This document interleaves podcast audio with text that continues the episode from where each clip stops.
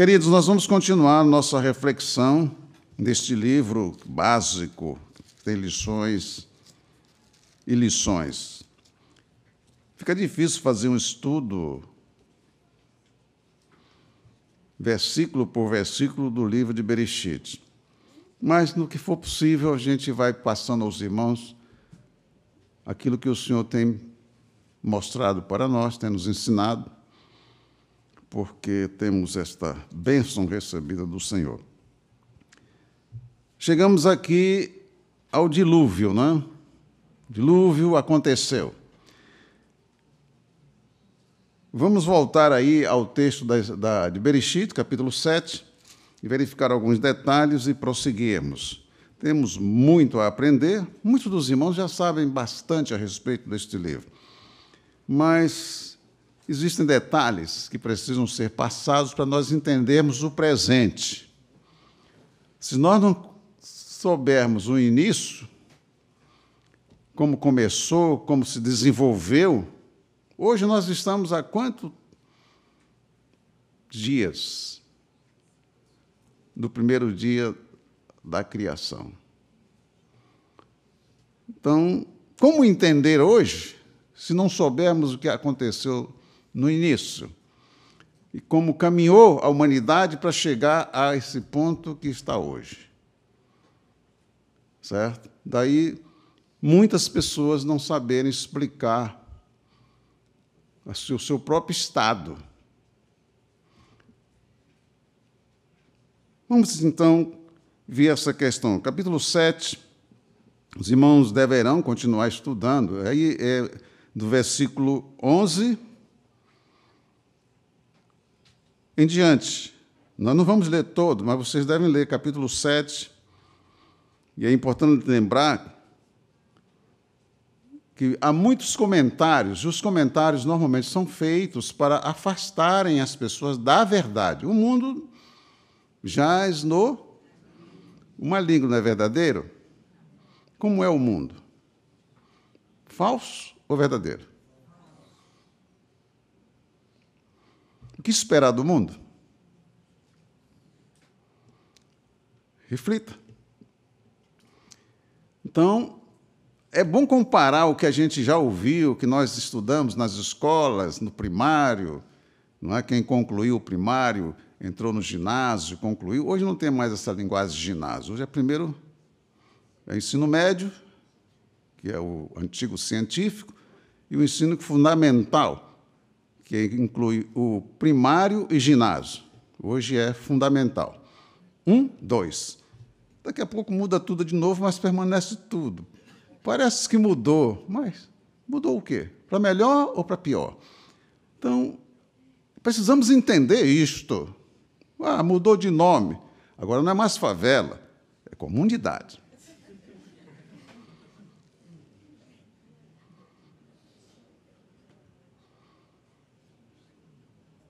Mudou de nome.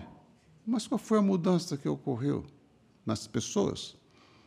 no estado físico, moral, espiritual. Ah, mas eu sou da classe alta. O que é classe alta? Qual é a moral da classe alta? Na classe alta não tem ninguém viciado em drogas. Ninguém mente na classe alta. Não há nenhum alcoólatra na classe alta. Por que, que o homem é viciado no álcool? Classe alta, ele é honesto com ele mesmo? Ele ama ele mesmo? Então, entendamos estas coisas, certo? Capítulo 7, vamos lá. No ano 600 da vida de Noé, no mês segundo, aos 17 dias do mês, Naquele mesmo dia se romperam todas as fontes do grande abismo, e as janelas do céu se abriram. E houve chuva sobre a terra quarenta dias e quarenta noites. É bom lembrar que o nosso estudo visa o trabalho de resgate da criação, que é realizado pelo Criador porque ele ama a sua criação, então ele se empenha pelo resgate da criação. Quer dizer, é o plano de Elohim para o resgate da criação. Então, esse fato aqui ocorreu em decorrência de um crime cometido por Adão. E resultou nesta punição, que foi o juízo sobre toda a terra. Toda a terra. Porque o pecado de Adão afetou toda a terra. As árvores, os peixes, os animais, e principalmente os seres humanos foram afetados. O ser humano que habita hoje a Terra não é o ser humano que foi criado pelo Criador, com aquela plenitude. Se ele tivesse permanecido no estado em que o Senhor o criou, não haveria hospícios na Terra, não haveria hospitais, não haveria cadeias, não haveria esse lixo que hoje existe na Terra e no espaço. Porque existe o lixo no espaço que é enviado pelo ser humano cheio de lixo. Não haveria lixo nos mares e nos rios? Os mares estão cheios de lixos. Essa sujeira, ela é fruto da ação dos pecadores. A palavra pecadores é sinônimo de criminosos. Adão pecou. Adão cometeu um crime.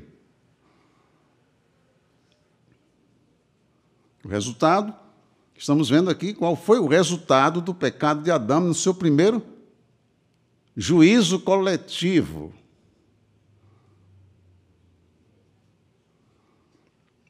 Aqui no versículo 12 diz: E houve chuva sobre a terra 40 dias e 40 noites.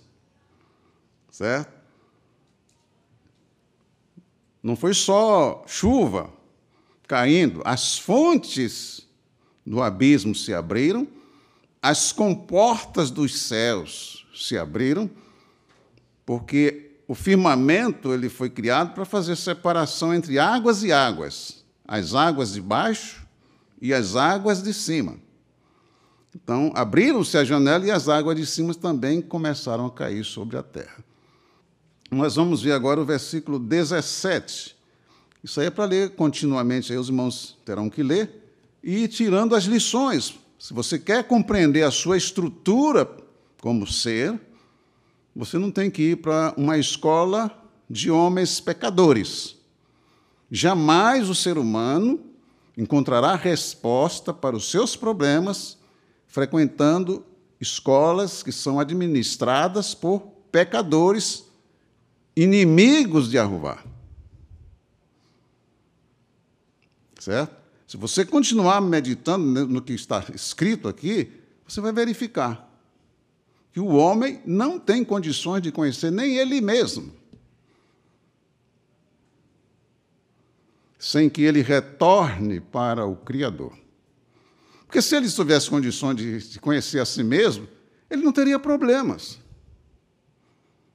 Não seria uma pessoa mal-humorada, enraivecida, aborrecida, é? insatisfeita.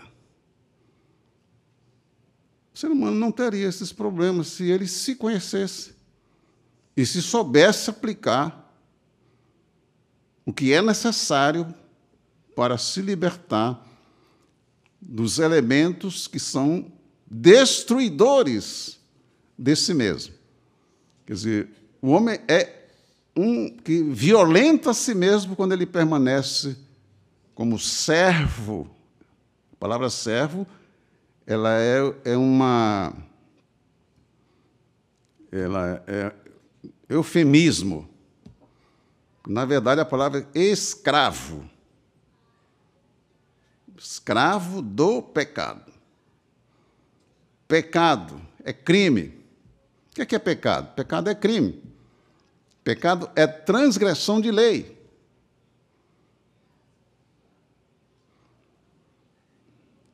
Certo? Então, vamos ao 17. E esteve o dilúvio 40 dias sobre a terra. 40 dias e 40 noites, né? um dia completo. E cresceram as águas e levantaram a. Levantaram o quê? A arca. E elas. Quer dizer, ela se elevou. Na verdade, ela foi elevada, certo? Sobre a terra. A água levantou ela de sobre a terra. E prevaleceram as águas e cresceram grandemente sobre a terra, e a arca andava sobre as águas. E as águas prevaleceram excessivamente sobre a terra. Todos os altos montes que haviam debaixo de todo o céu foram cobertos. Foram cobertos. Quinze côvados acima prevaleceram as águas e os montes foram cobertos. 15 côvados daria aí em torno de sete metros e meio acima do mais alto monte, acima do Everest. E o resultado foi versículo 21, que diz aí: Tudo que tinha fôlego de espírito de vida em seus narizes, olha aí uma lição a aprender tudo que havia no seco morreu. Bem, assim foi desfeita toda a substância que havia sobre a face da terra, desde o homem até ao animal, até ao réptil e até a ave dos céus, e foram extintos da terra. E ficou somente Noa e os que com ele estavam na arca. E o versículo 24?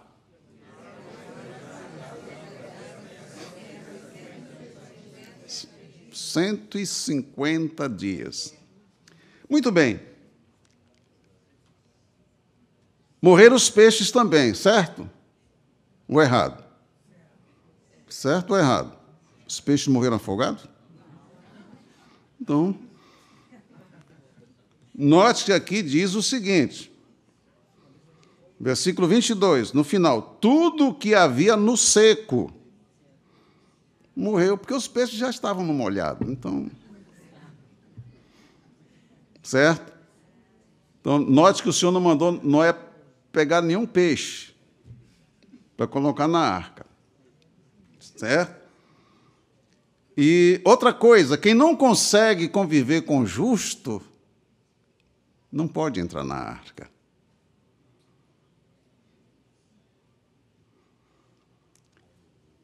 O Senhor Yeshua é justo, por isso que o mundo rejeita.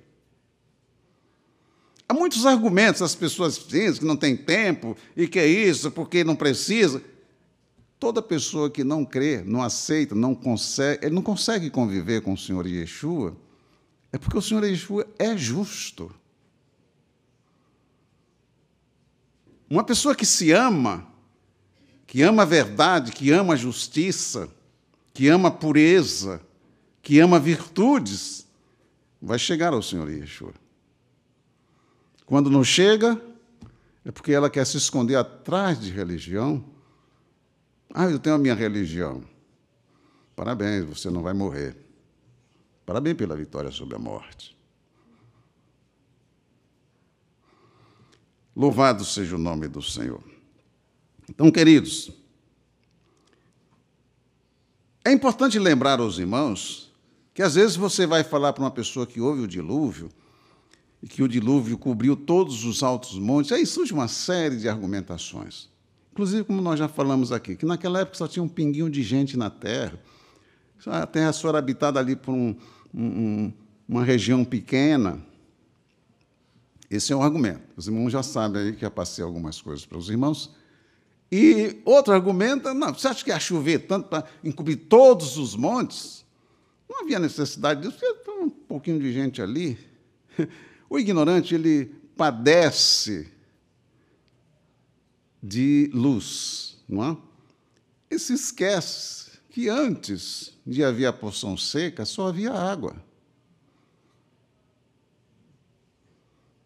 Os montes todos estavam cobertos no princípio. Não se via monte nada, não se havia, não se via parte seca na terra.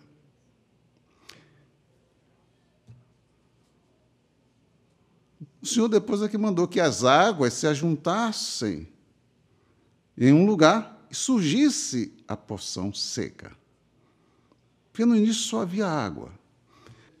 O dilúvio, a duração do dilúvio foi de 375 dias. Ele começou no mês segundo, no dia 17 do mês segundo do ano 600 de Noa. E terminou no ano 601 de Noa, no mês segundo, no dia 27. Então, temos aí 375 dias. A pergunta que fica: será que o número de dias do ano, naquela época, era o mesmo de hoje? que também é outra controvérsia que existe aí no meio dos que não estudam a Escritura. E isso aí eu deixo para vocês fazer esse cálculo. É simples fazer o cálculo. Os irmãos poderão usar esses dois capítulos, 7 e 8. Estudando com paciência, vocês vão concluir acerca dessa resposta. Então, é, em outro momento, falarei deste assunto, certo? Mas é bom os irmãos prestarem atenção no que estão lendo e vão anotando e verificando, e vocês chegarão à conclusão. Será que o senhor não sabia contar o número de dias de um ano? Ou sabia? Será que o senhor sabia que um dia tinha 24 horas? Ou ele não sabia? Será que foram os homens que descobriram? Depois calculando o homem é esse misto não é? que nós temos encontrado. Toda a descendência de Cai pereceu no dilúvio. Há pregadores que afirmam que o sinal que Elohim colocou em Cai tornou sua pele negra. E por isso os africanos têm a sua pele negra. Isto além de manifestar profunda falta de conhecimento da Escritura, configura também uma violenta e grosseira ofensa aos povos de pele negra.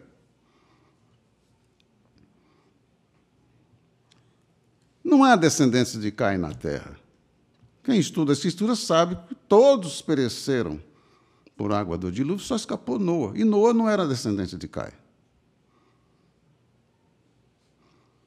esse, essa pequenez do ser humano em querer distinguir um outro por cor da pele, isso demonstra a tragédia em que o ser humano vive dominado pelo pecado. Eu me lembro uma vez dando aula no seminário, já contei isso para os irmãos, que um aluno chegou para mim num determinado momento e perguntou, perguntou senhor, é, se Adão era branco, de onde vieram os negros? Aí eu perguntei para ele, disse, se Adão era preto, de onde vieram os brancos? Aí ele disse, como é que o senhor sabe que Adão era preto? Eu perguntei para ele, como é que você sabe que ele era branco? Aí ficou assim, é, né? Entendeu? Esse racismo é proveniente da pobreza do ser humano.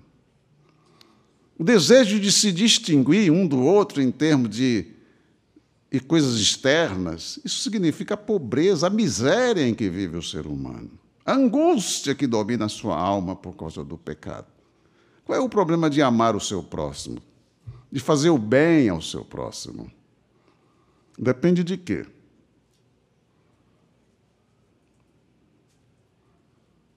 Aleluia.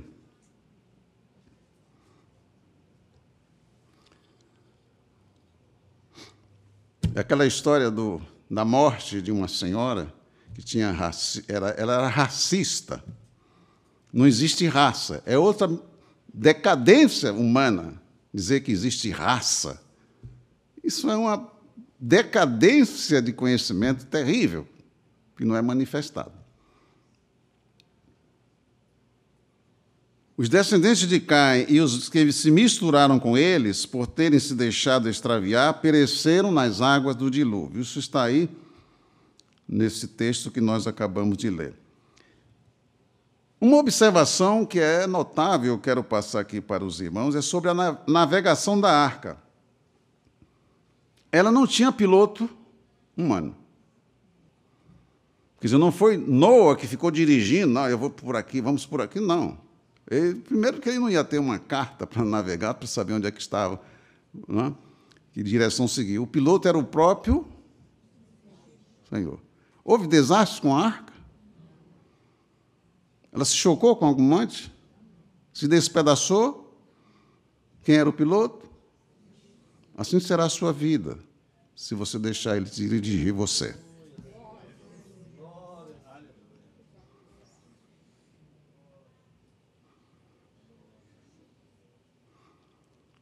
A arca não sofreu nenhum dano, nem quem estava na arca sofreu nenhum mal. Foram 375 dias dentro de uma arca. Como você se sentiria dentro de uma arca, sem ir a um shopping, sem ir a um supermercado?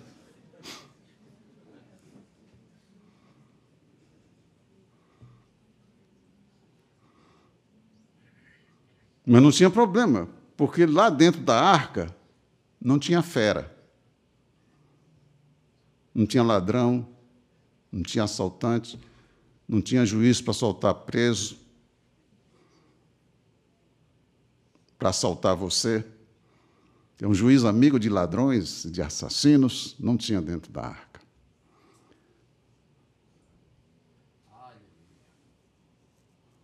Não tinha pessoas que se deixavam corromper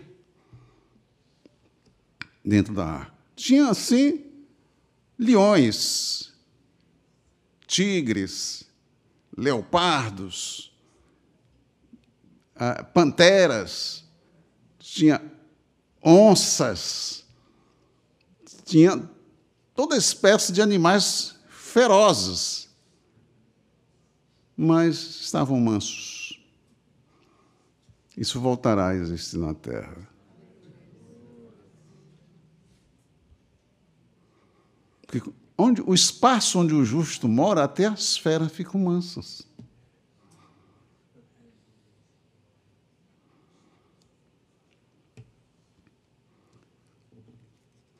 Na casa onde os homens perversos governam, a coisa é diferente de uma casa onde o justo governa.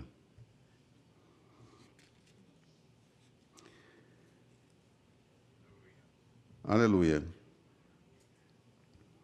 Então, a arca foi guiada, foi pilotada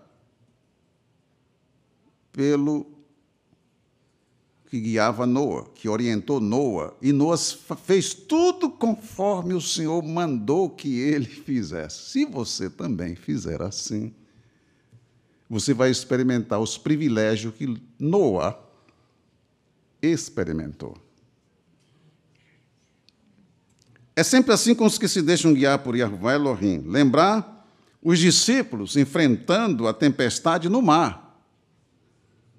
Tudo se acalmou quando o Senhor Yeshua entrou no barco.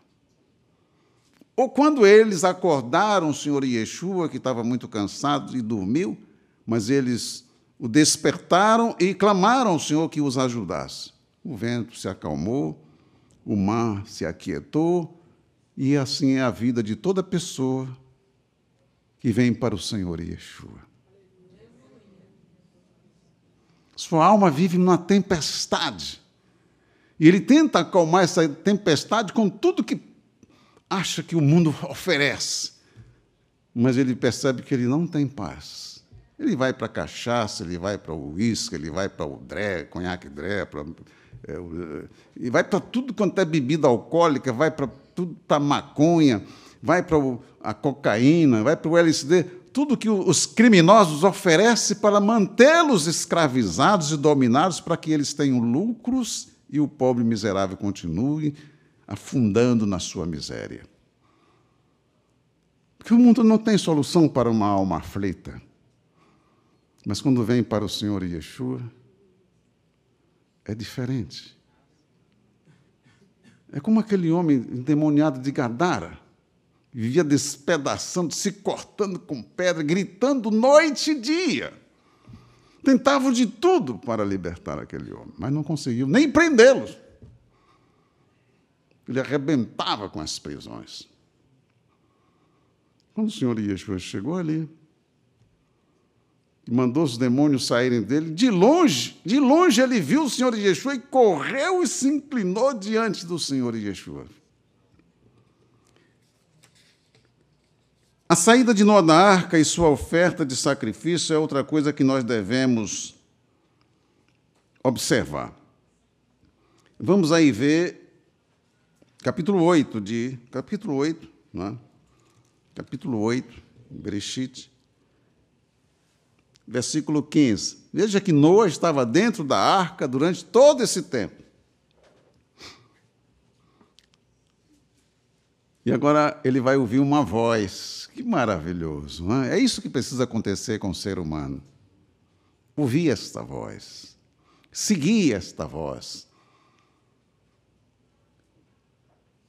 Então falou Elohim a Noa, dizendo: O quê?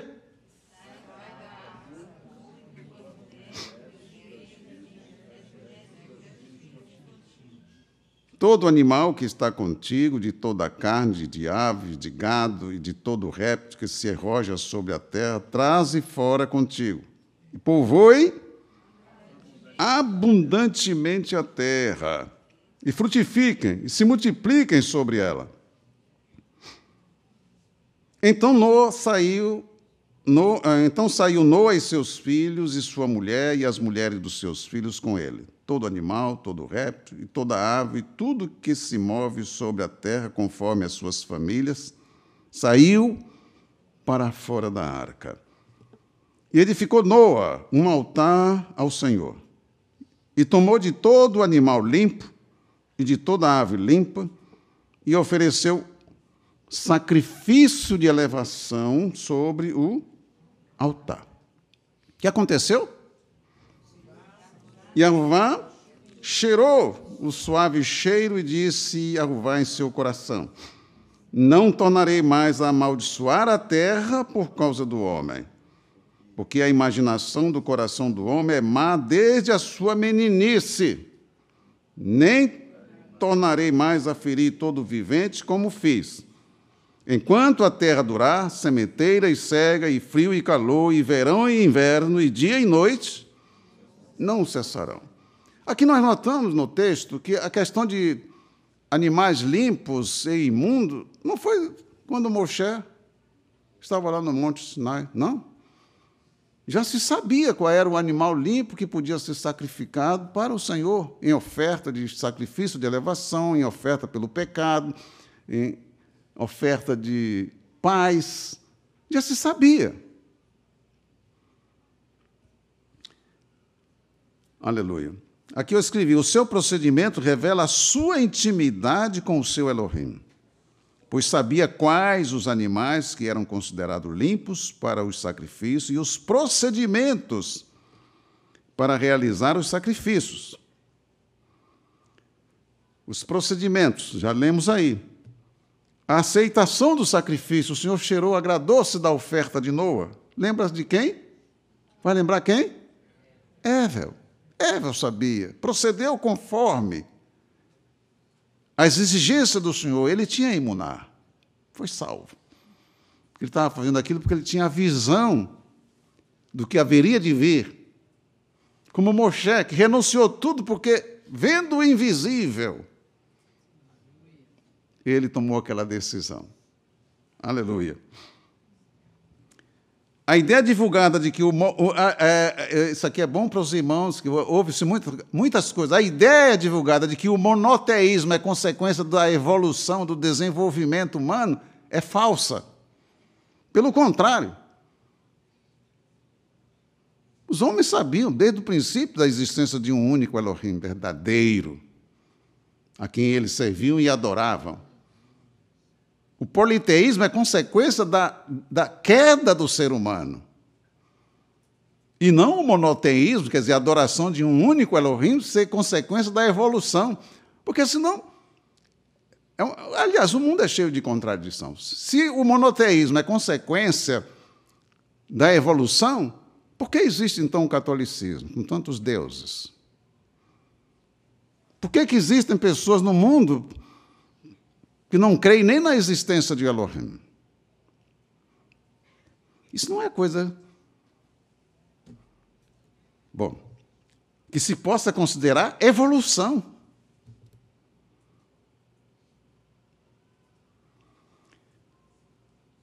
Um homem pode se gloriar de quê? Se o conhecimento que ele adquiriu, ao invés de aproximá-lo do Criador, o conduz até a negar a existência do Criador. Que conhecimento é esse?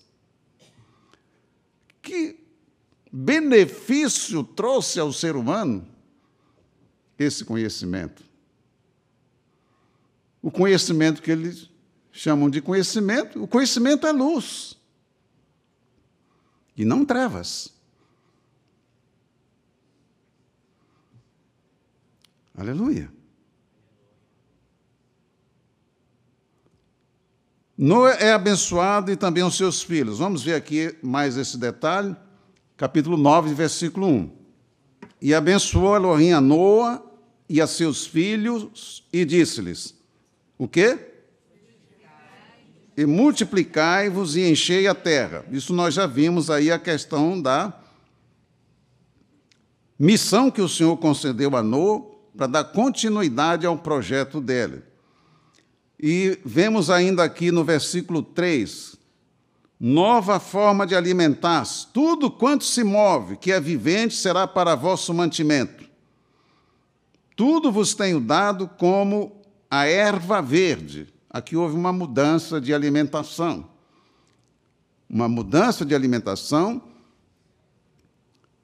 é dada por Elohim. Porque antes o homem não se alimentava de carne de animal. Ele só se alimentava de vegetais. Por que, que ele não se alimentava de animal? Porque não havia morte na terra. Não se podia matar um animal, ainda que o homem quisesse, não ia poder matar um animal. O animal não estava afetado pela morte. A morte de, de todos os seres na terra é consequência do pecado de Adão. O homem que é escravo do pecado, aonde ele coloca a mão, ele transmite a maldição do pecado. Já o homem que é livre do pecado, que é filho de Elohim, onde ele coloca a mão, ele abençoa porque ele é um abençoado de Elohim. O abençoado de Elohim, onde ele chega, ele abençoa. Mas o maldito de Elohim, onde ele chega, ele amaldiçoa. Veja lá a expressão de Caio que ele usou. Falta de paz, falta de o medo, o pavor dominando ele. Como é que você vê os habitantes da Terra em nossos dias enfrentando esta pandemia que está aí? Como estão as pessoas? Elas estão alegres, felizes, apesar dos problemas? Estão com coragem de enfrentar? Ou estão encerradas por causa da maldade dos que dominam sobre eles?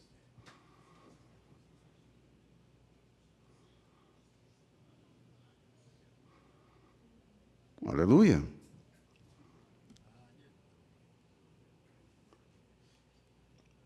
Aí o Senhor coloca restrições.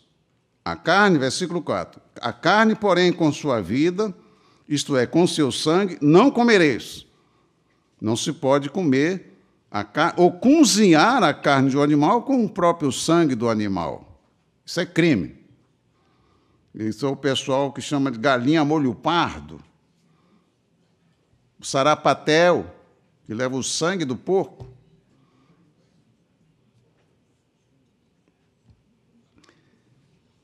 E aí o versículo, ah, mas isso não tem problema. Pois é, o versículo 5 dá a resposta. E certamente requererei o vosso sangue, o sangue das vossas vidas. Da mão de todo animal o requererei, como também da mão do homem.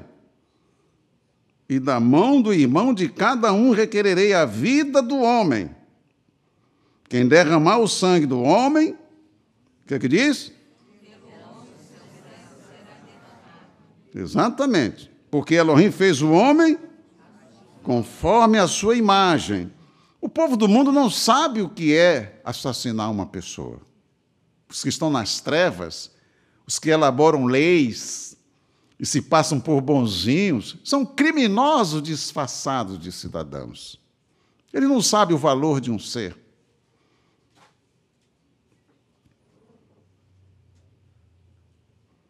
Daí os abortistas, que são criminosos profissionais, satisfazendo os, seu, os interesses de Satã. Porque qual é a obra de Satã? Roubar, matar e destruir. Matar o indefeso, né?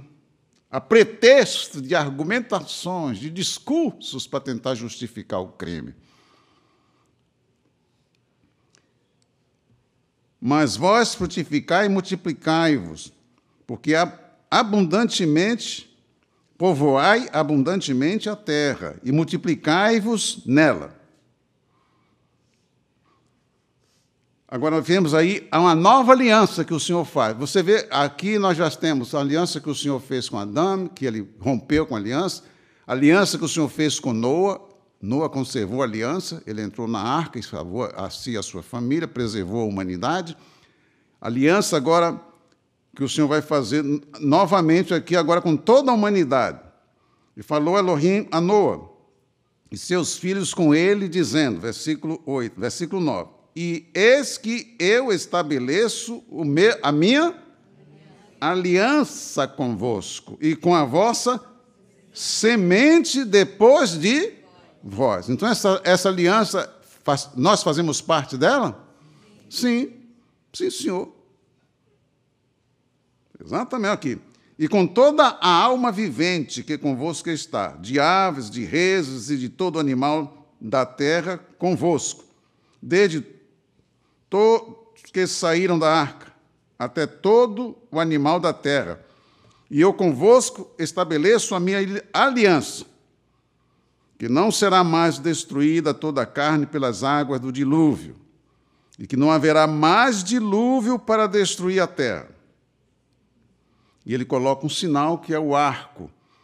Tem algumas versões que colocam arco-íris, isso é falso e é agressivo, porque essa questão do íris está relacionada com idolatria. Colocou o meu arco, nada de íris, certo?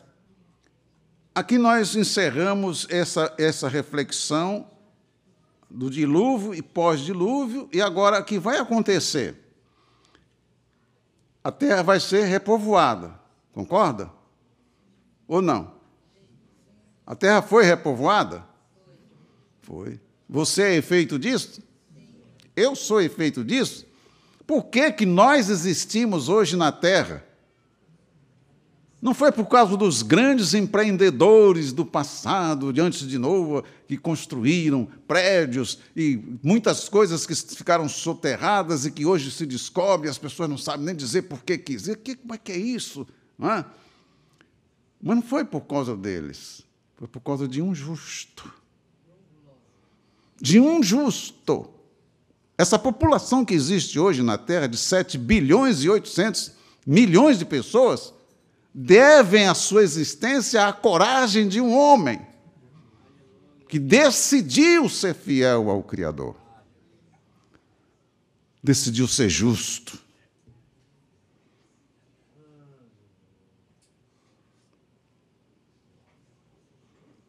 O valor de um homem.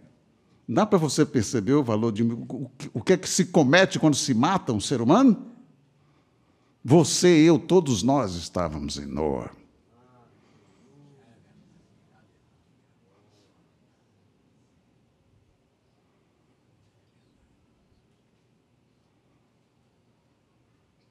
Noa soube esperar com paciência, até que o Senhor disse para ele: case e tenha filhos. Quatrocentos. E quantos anos de espera? Ele foi ter filhos com quantos anos? Com 502 anos. Você esperaria?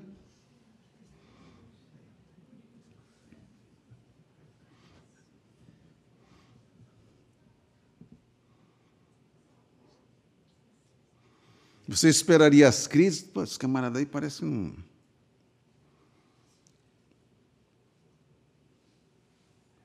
Ou você acha que ele não foi criticado? Ele não foi perseguido?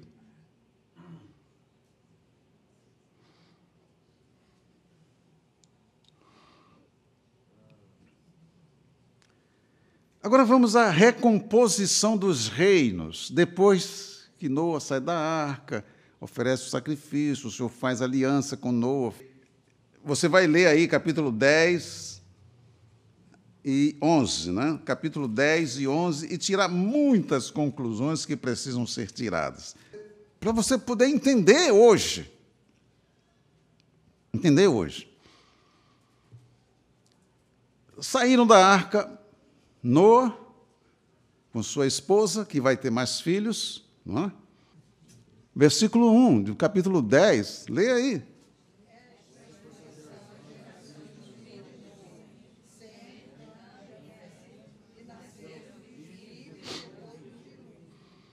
Mas será que nasceu filho? Aqui está dizendo que será que dá para tirar aqui?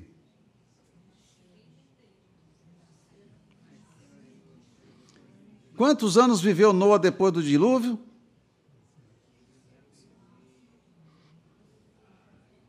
Quantos anos? Veja aí o versículo 28 do capítulo 9. E viveu Noa, depois do dilúvio, 350 anos. 350 anos. E foram todos os dias de Noa, 950 anos e morreu. Bem, queridos,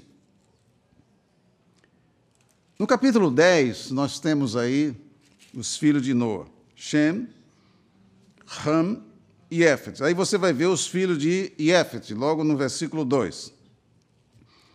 Dos filhos de Éfet, você vai ver vários, vai falar aí de, de, de Avan, é? Gom, Magog, Madai e Yavan. Aí está Javan. Javã, Javu, é, Yavan, certo? Yavan. Depois mudaram o nome de Yavane para gregos. Olha, mas qual é o problema, pastor? Essa mudança vai confundir as pessoas.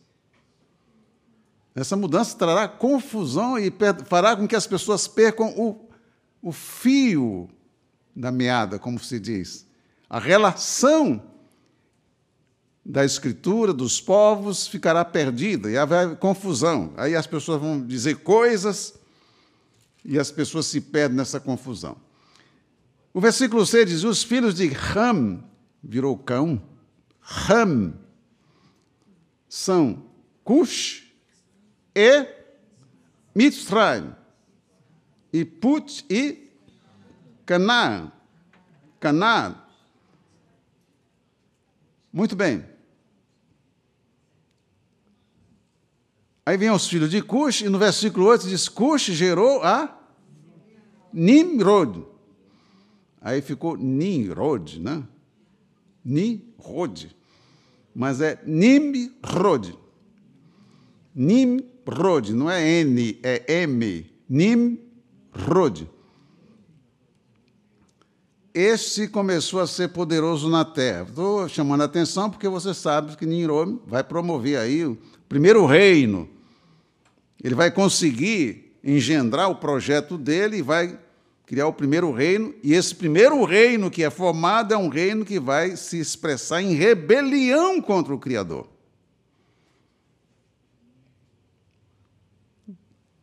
Queridos, é, é, você vê o efeito do pecado na vida do ser humano. Se o ser humano não se, não se aproxima do Criador, ele vai ficar como escravo do pecado e vai gerar toda essa confusão que Nós temos aqui essa manifestação e os prejuízos que isso causou à humanidade e que até hoje está aí causando. Mas a humanidade, as gerações que vêm depois, não percebem isso. Quer ver, o filho de, os filhos de, de Ram, dentre os filhos de, de Ram está Mitzrayim. Aí o que, que aconteceu? Mudaram o nome de Mitzrayim para Egito. Aí a pessoa, Egito. Aí você vai ler a história geral, vão explicar a origem dos egípcios. Tudo mentira. Porque a origem dos egípcios é porque os egípcios são descendentes de Ram por parte de Mitzrayim. Aí mudou o nome para Egito, perde a relação.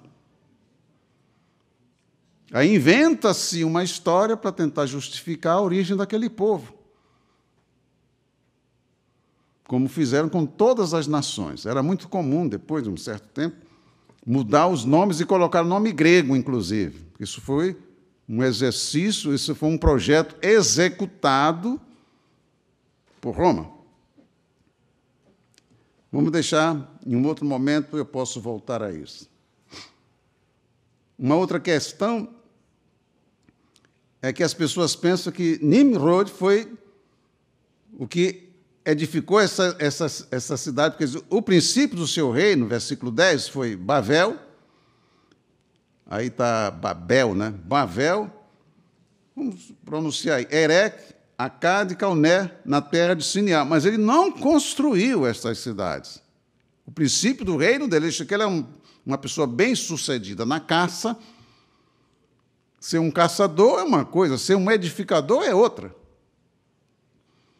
Mas uma pessoa perita no uso do arco, da flecha, então ele impressionou e conseguiu, com seus argumentos, com seus discursos, formar um reino dessas, desses povos aí, e passou a ele a ser o, o ditador. O ditador.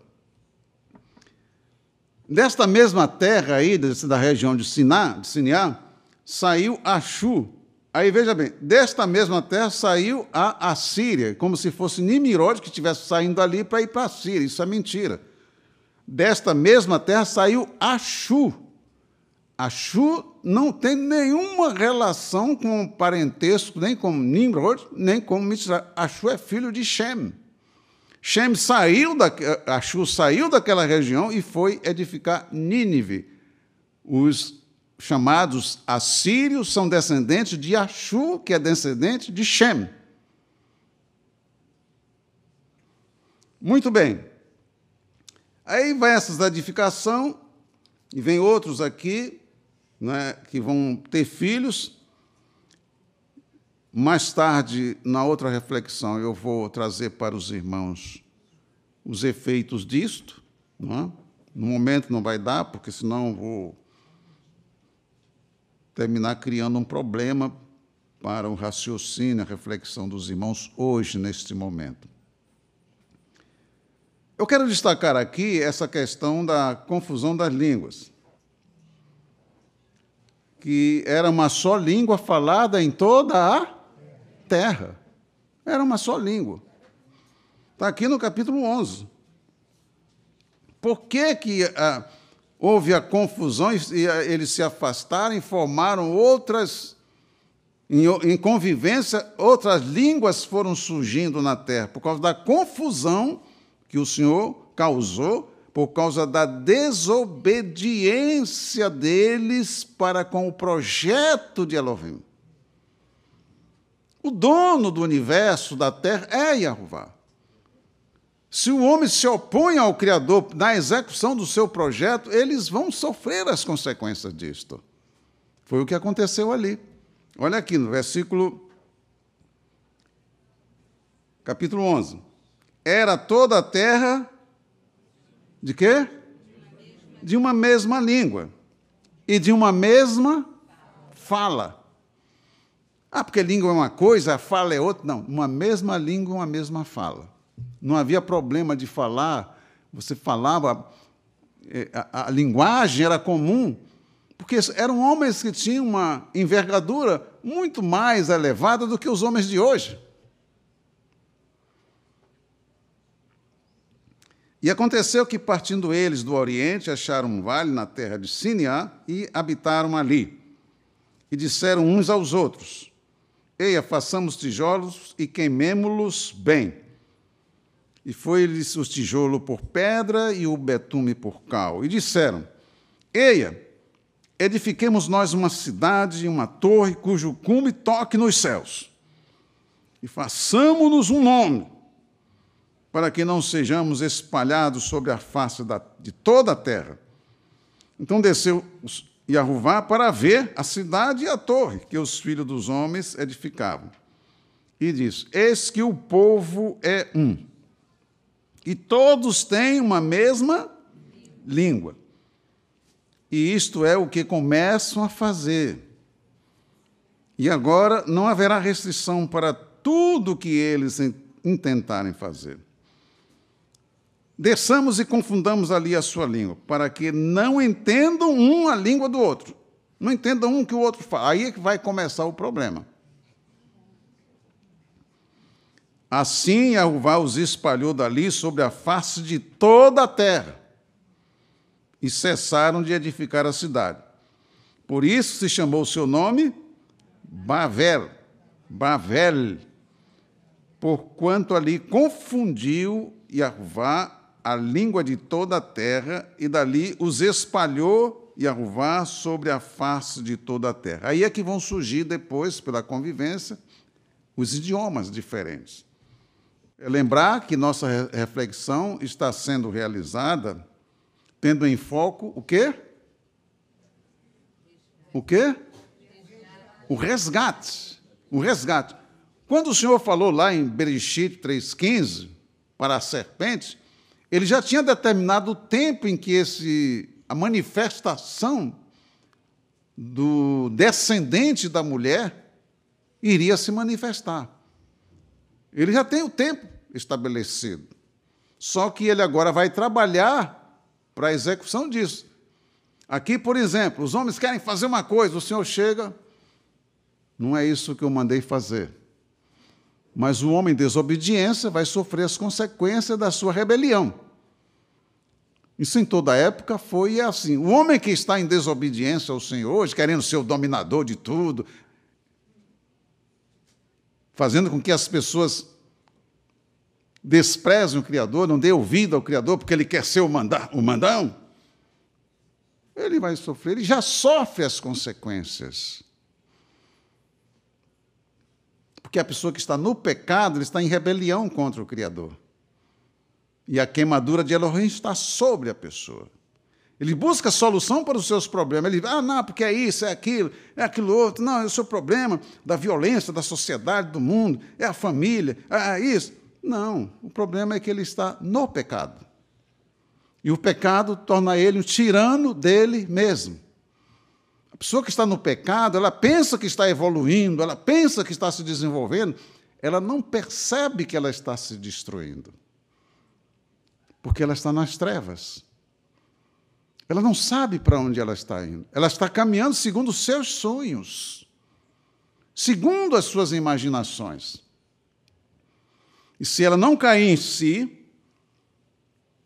Vai acontecer com ela a mesma coisa que aconteceu com aquele homem que estava ao lado do Senhor Yeshua sendo pendurado, o Senhor Yeshua no centro, e cada um do lado, um do lado direito, outro do lado esquerdo. Um caiu em si, percebeu o seu estado e viu que o Senhor Yeshua, ele viu que o Senhor Yeshua era um rei. Como ele conseguiu ver isso? Quem mostrou para ele isso? Aleluia. Aleluia. Como aquele homem viu que Yeshua tinha um reino e que ele era um rei e que ele era justo.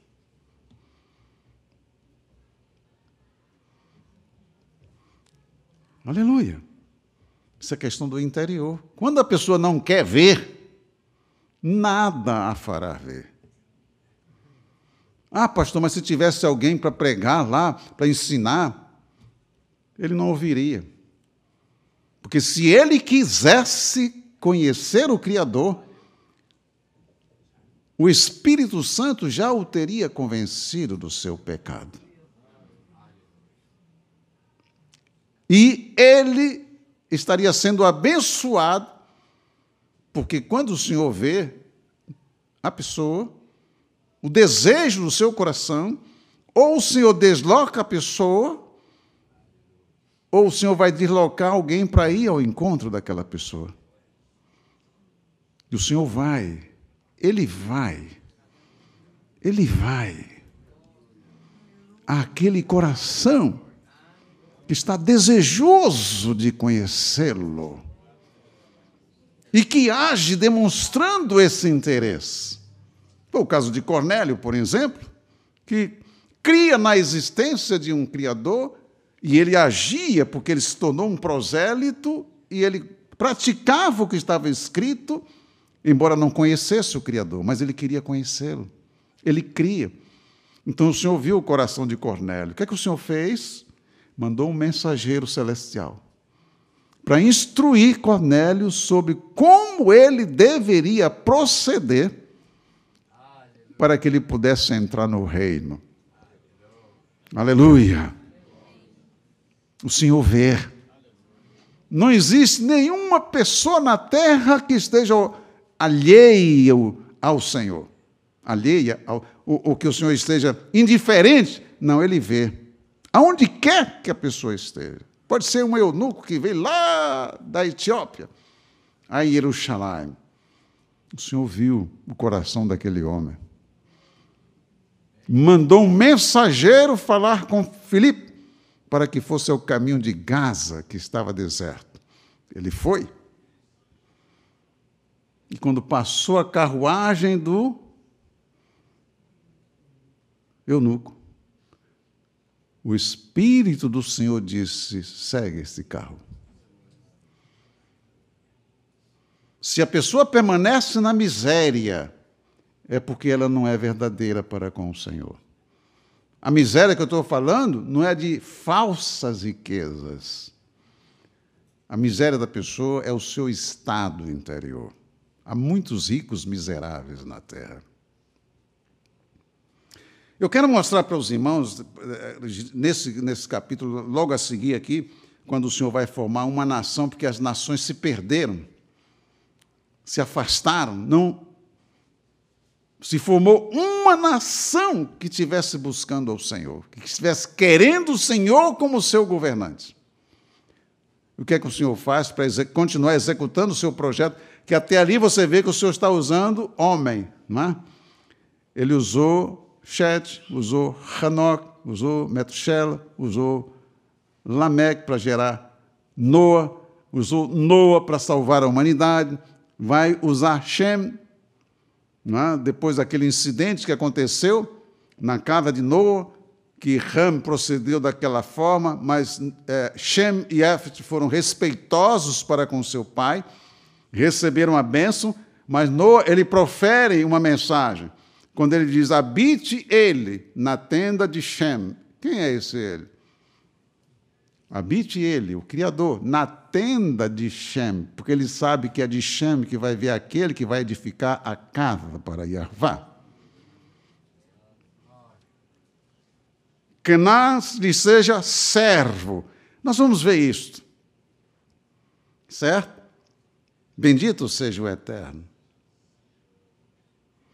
A bênção e a maldição por causa dos atos de uma pessoa. O que aconteceu com Ram por causa do seu sua atitude desrespeitosa para com a pessoa com quem ele deveria ter respeitado. Mas qual foi o desrespeito dele? Ele expressou esse desrespeito com o quê? Com a língua. A boca fez Adão pecar. E Rava também. A boca fez com que Ram fosse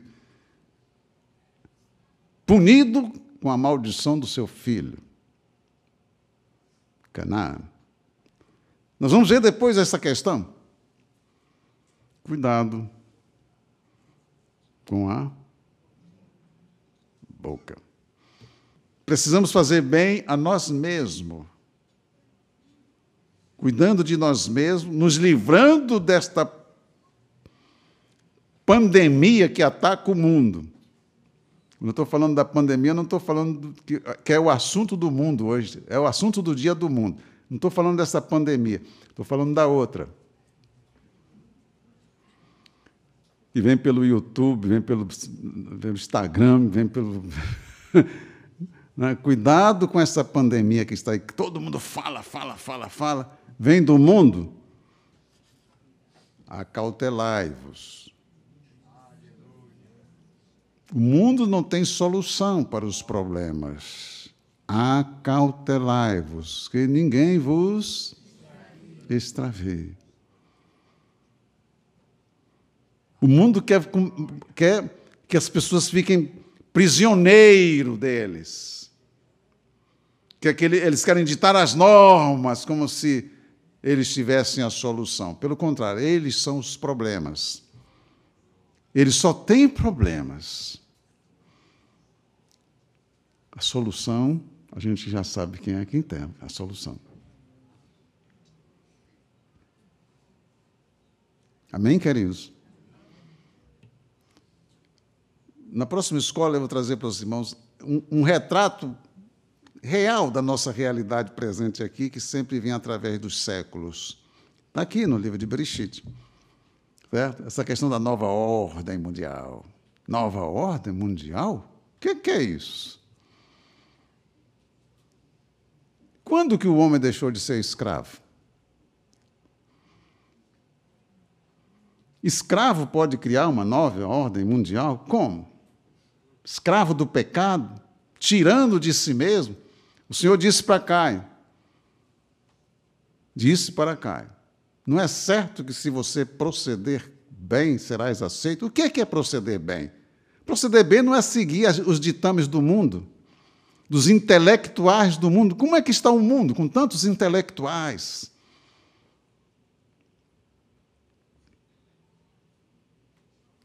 Proceder bem é proceder conforme as normas estabelecidas pelo Criador dos céus, da terra e dos mares. Se não proceder conforme as regras, você, o ser humano, experimentará em si mesmo os efeitos da sua desobediência. Adão experimentou, Rava experimentou, Caim experimentou, Ram experimentou, e toda a humanidade, na época de Noa, colher os resultados da sua rebelião contra o Criador. O problema do mundo é a rebelião em que elas são mantidas para que os associados de Satã exerçam domínio sobre elas. Vou mostrar para vocês isso, para vocês ver, vocês verem. Está aqui. Vamos no próximo, nosso próximo encontro aqui. Aleluia. Não é certo que se proceder bem serás aceito, você não vai ficar com esse semblante caído, essa ira, esse, esse desejo de, de, de, raiva do seu irmão, e revoltado contra mim, proceda corretamente e serás aceito. Mas se não proceder bem, esse é o pecado. Está aí à tua porta, ele está esperando para dar o bote em você. O desejo do pecado será contra você. Ele vai levar você para o baile funk, que não vai satisfazer. Ele vai levar você para o, festival de rock, não vai satisfazer. Vai levar, você para boate, não vai satisfazer. Vai levar você para a festa rave, não vai satisfazer. Vai levar você para tudo quanto é lugar, mas você será sempre um miserável, sem paz, sem, sem alegria. Não, não satisfaz, porque tudo que procede do, da carne, ela serve para quê? As obras da carne, o Senhor Jesus disse: a carne para nada aproveita. Para nada aproveita. É obra da carne, os efeitos virão depois: prejuízo, insatisfação. É, ah, poxa, eu pensar.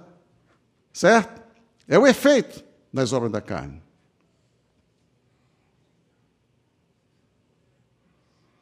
O pecado está esperando para dar o bote em você. Mas o desejo do pecado será contra você. Ele vai, ele vai criar tudo quanto é espécie de bebidas, para dar a impressão de que quem bebe aquelas bebidas são pessoas que têm felicidade. Que felicidade tem um ébrio que precisa de bebida para fazer festa? Desejo do pecado será contra ti. Você será escravo dele. Mas a ti cumpre dominá-lo. Porque ninguém pode fazer nada por uma pessoa que está no pecado para que ela se torne feliz. Não há felicidade para o escravo. E o Senhor Yeshua diz: todo aquele que comete pecado é escravo do pecado. Mas, se a China vos libertar, é assim que está escrito, mas se a. Que país pode libertar? Hã? A NASA? Pode? O homem não consegue libertar o ser humano de um vírus que ele não consegue ver. Um vírus. Está todo mundo com medo de um vírus. Criado ou imaginado. Está todo mundo sendo joguete nas mãos dos perversos por causa de um vírus. O que é isso? É o efeito do pecado na vida dos seres humanos. Mas vem o Senhor Yeshua e diz: Mas se o Filho vos libertar. Queridos, esta obra de redenção, esse, a obra do resgate, a queda de Adão foi um momento.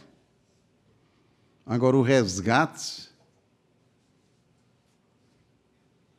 tem durado todo este tempo e o Senhor trabalhando a paciência de Elohim.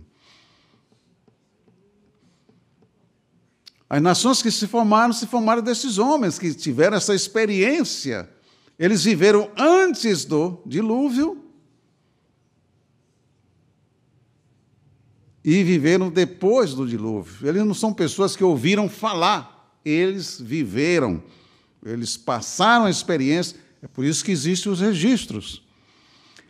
A escola diz que o homem que habitava na caverna, que o homem não sabia ler, isso veio para o Ocidente. Essa é a cultura ocidental. As crianças vão para as escolas aprender mentira. Você acha que uma pessoa que vivia 900 905 anos, 930 anos, 962 anos, 969 anos, 950 anos, não aprenderia a desenvolver um alfabeto para escrever? Para registrar? E depois passar essa documentação para a sua posteridade? Você acredita nessa história? Se um homem com 100 anos aprende a ler escrever, como é que um homem que, que vai viver e que tenha uma visão extraordinária, como Hanok, por exemplo, será que Hanok foi arrebatado analfabeto?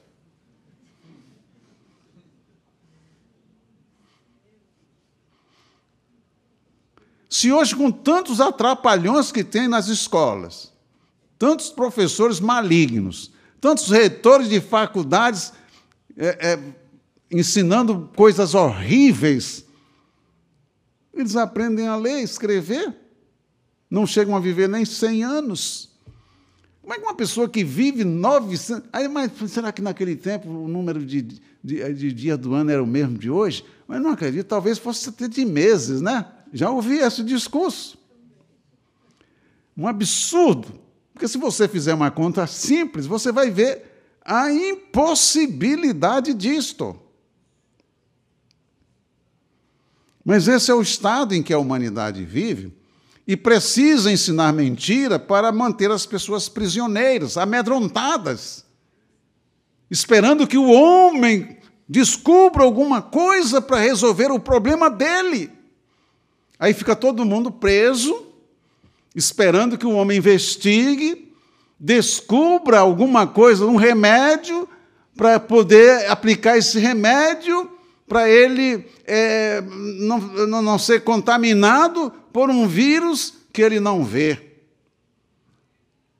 Eu não tenho medo de vírus, eu estou superior ao vírus. Você é superior ao vírus? O Senhor Yeshua disse para os seus discípulos, e eu recebi esta palavra: Eis aí vos dou poder para pisar serpentes e escorpiões e todo o poder do maligno, e nada vos fará dano algum. Essa disposição eu tenho para chegar diante de qualquer pessoa, de dizer para ela, mas por quê? Porque eu sou do reino de Elohim.